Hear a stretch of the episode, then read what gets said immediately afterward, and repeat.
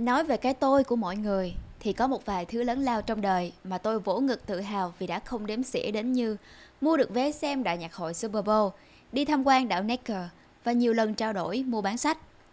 Không phải tôi đang hống hách cho rằng những điều kể trên chẳng đáng để tôi phí một giọt mồ hôi nào, mà chỉ là tôi có những kế hoạch thú vị hơn để làm vào lúc đó. Đôi khi là dành cho gia đình hoặc tìm những cơ hội việc làm tốt, nhưng cũng có khi là vì tôi đã quá mệt mỏi và chỉ muốn đắp chăn nằm ngủ mà thôi. Chào mừng bạn đã quay trở lại với Mây Cộng.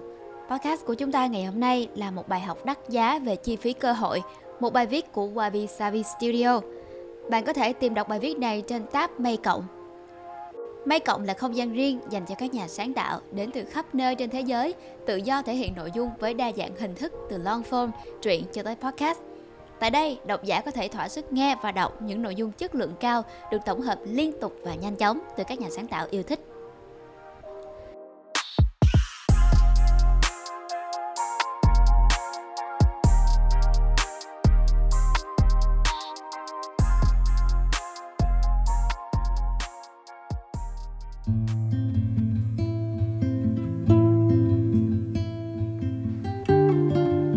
Trở lại với bài viết bài học đắt giá về chi phí cơ hội. Bất cứ khi nào bạn nói không với điều gì, bạn cũng đang nói có với điều khác. Nếu một ngày bạn nhận được một lời đề nghị nào đó từ cấp trên về một tương lai thăng quan tiến chức, điều mà chỉ cần nghe sơ qua thì ai nấy đều muốn gật đầu đồng ý cả. Thế nhưng, việc ấy không có nghĩa là bạn cũng sẽ chấp thuận đề nghị đó, bởi bạn hoàn toàn có thể nói không. Tôi biết dưới áp lực đồng trang lứa hay hội chứng sợ bỏ lỡ FOMO, bạn dễ bị ép vào thế bí và đưa ra các quyết định không thực sự có lợi cho bản thân. Nhưng đôi lúc ta phải lựa chọn điều gì mình cần tại thời điểm đó, chứ không phải là thứ người khác trông chờ bạn phải có. Học cách từ chối. Có một câu nói nổi tiếng của Nassim Taleb như thế này: người ta chỉ có thể giàu sang khi và chỉ khi những đồng tiền của họ buông bỏ giá trị hơn là khi nhét túi. Tôi không cần tiền, tôi có những thú vui hấp dẫn hơn, tôi có quyền từ chối với những cơ hội trước mắt, vì vậy tôi quyết định nói không. Để tôi nói cho bạn biết, đó là một trong số ít những lần tôi cảm thấy bản thân thật giàu có, mặc dù cảm xúc có được kia không xuất phát từ chuyện tôi kiếm được nhiều tiền hay không. Kể từ khi đại dịch hoành hành, cuộc sống của chúng ta đều bị đảo lộn. Lúc này, mặc dù không muốn, nhưng bản thân tôi đã bị ép phải quan tâm nhiều hơn tới một thuật ngữ thường chỉ thấy xuất hiện trên các tạp chí kinh tế là chi phí cơ hội, opportunity cost. Vốn dĩ tôi luôn tự tin rằng bản thân là một người làm việc năng suất và có kỷ luật. Tôi đã không nghĩ mình sẽ chịu tác động của chi phí cơ hội, bất kể bản thân phải liên tục di chuyển đó đây và tham gia vào hàng loạt dự án khác nhau. Trải qua biết bao nhiêu chuyện, tôi vẫn đang viết sách, dành được khá thời gian cho các con của tôi và còn tập thể dục thường xuyên. Tôi vẫn có thể trả lời thư từ đều đặn, gửi bài cho các tạp chí hàng ngày. Rõ ràng, tôi vẫn đang kiểm soát tốt cuộc sống của mình. Nhưng rồi, khi có quá nhiều thứ đột ngột phải dừng lại vì ảnh hưởng của đại dịch, tôi đã có nhiều thời gian để ngồi nghiền ngẫm và nhận ra những thứ tôi đã phải đánh đổi cho sự bận rộn kia.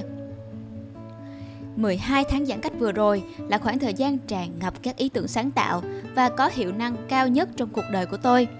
Hóa ra rằng, việc ở nhà để thư giãn trong bồn tắm và ăn tối mỗi đêm với gia đình đã có tác động mạnh mẽ không những đến mối quan hệ giữa tôi và con trẻ mà còn cả cuộc hôn nhân của tôi. Thật ngạc nhiên!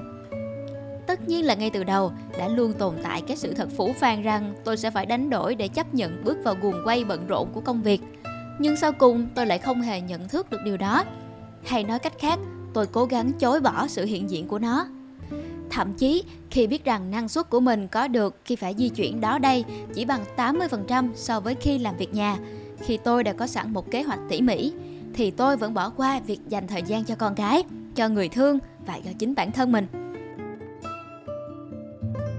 Hãy làm một phép toán thử nha.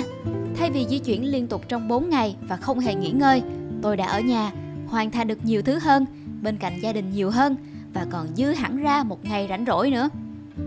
Vì vậy, mặc dù tôi tự hào khoe khoang với bạn về những lần tôi đã sẵn sàng nói không trong nhiều năm qua, thế nhưng trên thực tế là tôi lại nhiều lần đi ngược lại quy chuẩn mà tôi đã tự đặt ra cho chính mình. Cuộc sống của tôi đã có thể đi theo một quỹ đạo tốt hơn. Lúc xưa, tôi không hề biết rằng Ngay tại thời điểm mà tôi nghĩ công việc đã hoàn toàn ổn thỏa, thì những mặt khác trong cuộc sống của tôi lại đang gặp rất nhiều khó khăn. Tất cả đều là sự đánh đổi.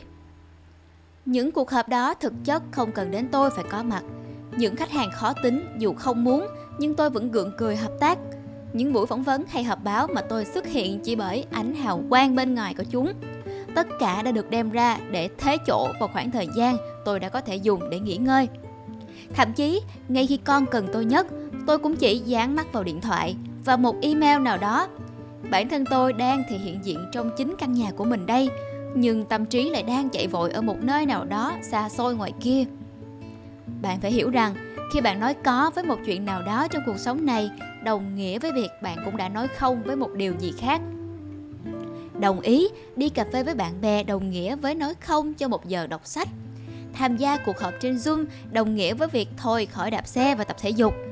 Quyết định thức khuya để ráng xem thêm một tập của chương trình truyền hình giải trí nào đó hoặc lướt điện thoại xuyên màn đêm đồng nghĩa với việc tạm biệt một buổi sáng thức dậy trong trạng thái tỉnh táo. Và việc nhận lời tham dự một hội nghị nào đó đồng nghĩa với việc bỏ lỡ một trong những khoảnh khắc đông đầy và có ý nghĩa bên cạnh con mình. Quyết định nào sẽ dẫn tới nhiều cái lợi hơn cho chính bạn? Điều gì sẽ mang lại sự lột xác về bản thân và cuộc sống mà bạn vẫn hằng ao ước? Việc làm nào sẽ đọng lại trong tâm trí của bạn lâu nhất, dù thời gian đã đi qua 10 ngày, 10 tháng hay thậm chí là 10 năm? Tại sao ngay từ đầu ta lại không nhận ra được bài học cần có này? Thứ nhất là do quán tính, còn lại là cái tôi của bạn. Ta luôn mặc định rằng chỉ khi ta bận bịu với công việc thì ta mới có thể bước đi đến thành công mỹ mãn. Nhưng bản chất hiện hữu của lối nghĩ đó là vì ta bị che mắt bởi những chi phí dài hạn. Có một đoạn video đầy ám ảnh về Joan Rivers. Trong đó, người ta hỏi tại sao khi bà đã gần 70 tuổi rồi nhưng vẫn tiếp tục làm việc? Tại sao bà vẫn đi chu du và liên tục tìm kiếm các hợp đồng biểu diễn?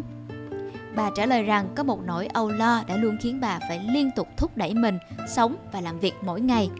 Bà cầm quyển lịch vẫn còn mới, chưa ghi chú gì và chia sẻ: nếu có một ngày lịch diễn của tôi cũng hoàn toàn trống như thế này thì cũng đồng nghĩa với một điều rằng chẳng còn ai muốn mời tôi nữa cả, rằng mọi thứ tôi từng cố gắng gây dựng cũng đã trở thành vô nghĩa, không còn ai đếm xỉa tôi và tôi đã hoàn toàn chìm vào trong lãng quên.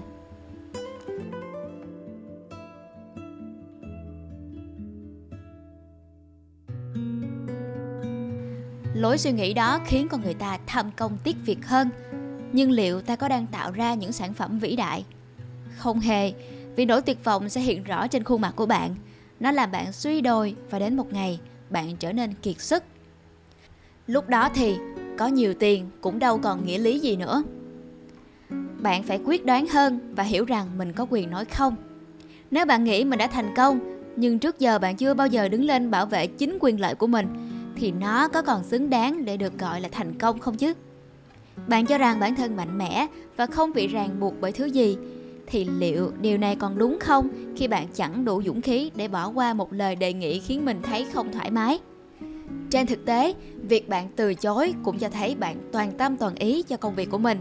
Một phi công cuống quýt nói: xin lỗi, tôi đang chờ cất cánh, để lấy cớ không phải làm việc khác.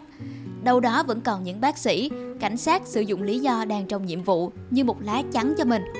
Vậy tại sao chúng ta không thể làm điều tương tự? Lựa chọn một điều gì đó quan trọng tới mức ta phải liên tục ở trong trạng thái đang trong nhiệm vụ, phải luôn thường trực bên cạnh, phải dùng hết sức lực để bảo vệ, để lấy lý do cho lời từ chối. Và điều quan trọng đó không ai khác, lại chính là gia đình và chính bản thân ta. Lời kết, tôi muốn nhắc lại với bạn và chính bản thân tôi rằng hãy luôn suy nghĩ về những gì ta thực sự phải hy sinh. Bởi vì câu trả lời thường là một phần trong cuộc sống của chúng ta, với mục đích là để đổi lấy thứ mà ta thậm chí cũng không mong muốn.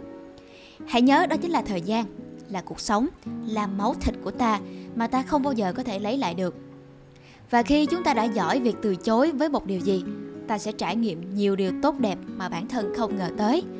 Bởi vì bất cứ khi nào bạn nói không với điều gì, bạn cũng đang nói có với điều khác. Đó là khi bạn mở cánh cửa đón thành quả xứng đáng cho công việc mà bạn tâm huyết, đón sức khỏe mà bạn luôn cố giữ gìn, đón tình cảm gia đình mà bạn rất đổi yêu thương, hay đơn giản là đón một khoảnh khắc tĩnh lặng trong cuộc sống bận rộn này. bạn xứng đáng với tất cả những thứ trên. Và chắc chắn rồi, bạn sẽ tự hào về bản thân nếu bạn làm được điều đó. Và đó là bài viết Bài học đắt giá về chi phí cơ hội của Wabi Sabi Studio. Nguồn của bài viết này là của tác giả Ryan Holiday với bài viết Every day yes you say is a no to something else. Các bạn có thể tìm thấy bài viết này trên tab Mây Cộng. Mây Cộng là nơi mà những con chữ không bị giới hạn, những nội dung chất lượng được truyền tải một cách đầy đủ và những thông tin được chọn lọc một cách tốt nhất. Hẹn gặp lại các bạn vào các số podcast tiếp theo của Mây Cộng, phát hành đều đặn hàng tuần vào 21 giờ mỗi thứ Hai và thứ Sáu. Còn mình là Ái Lan Nguyễn. Xin chào!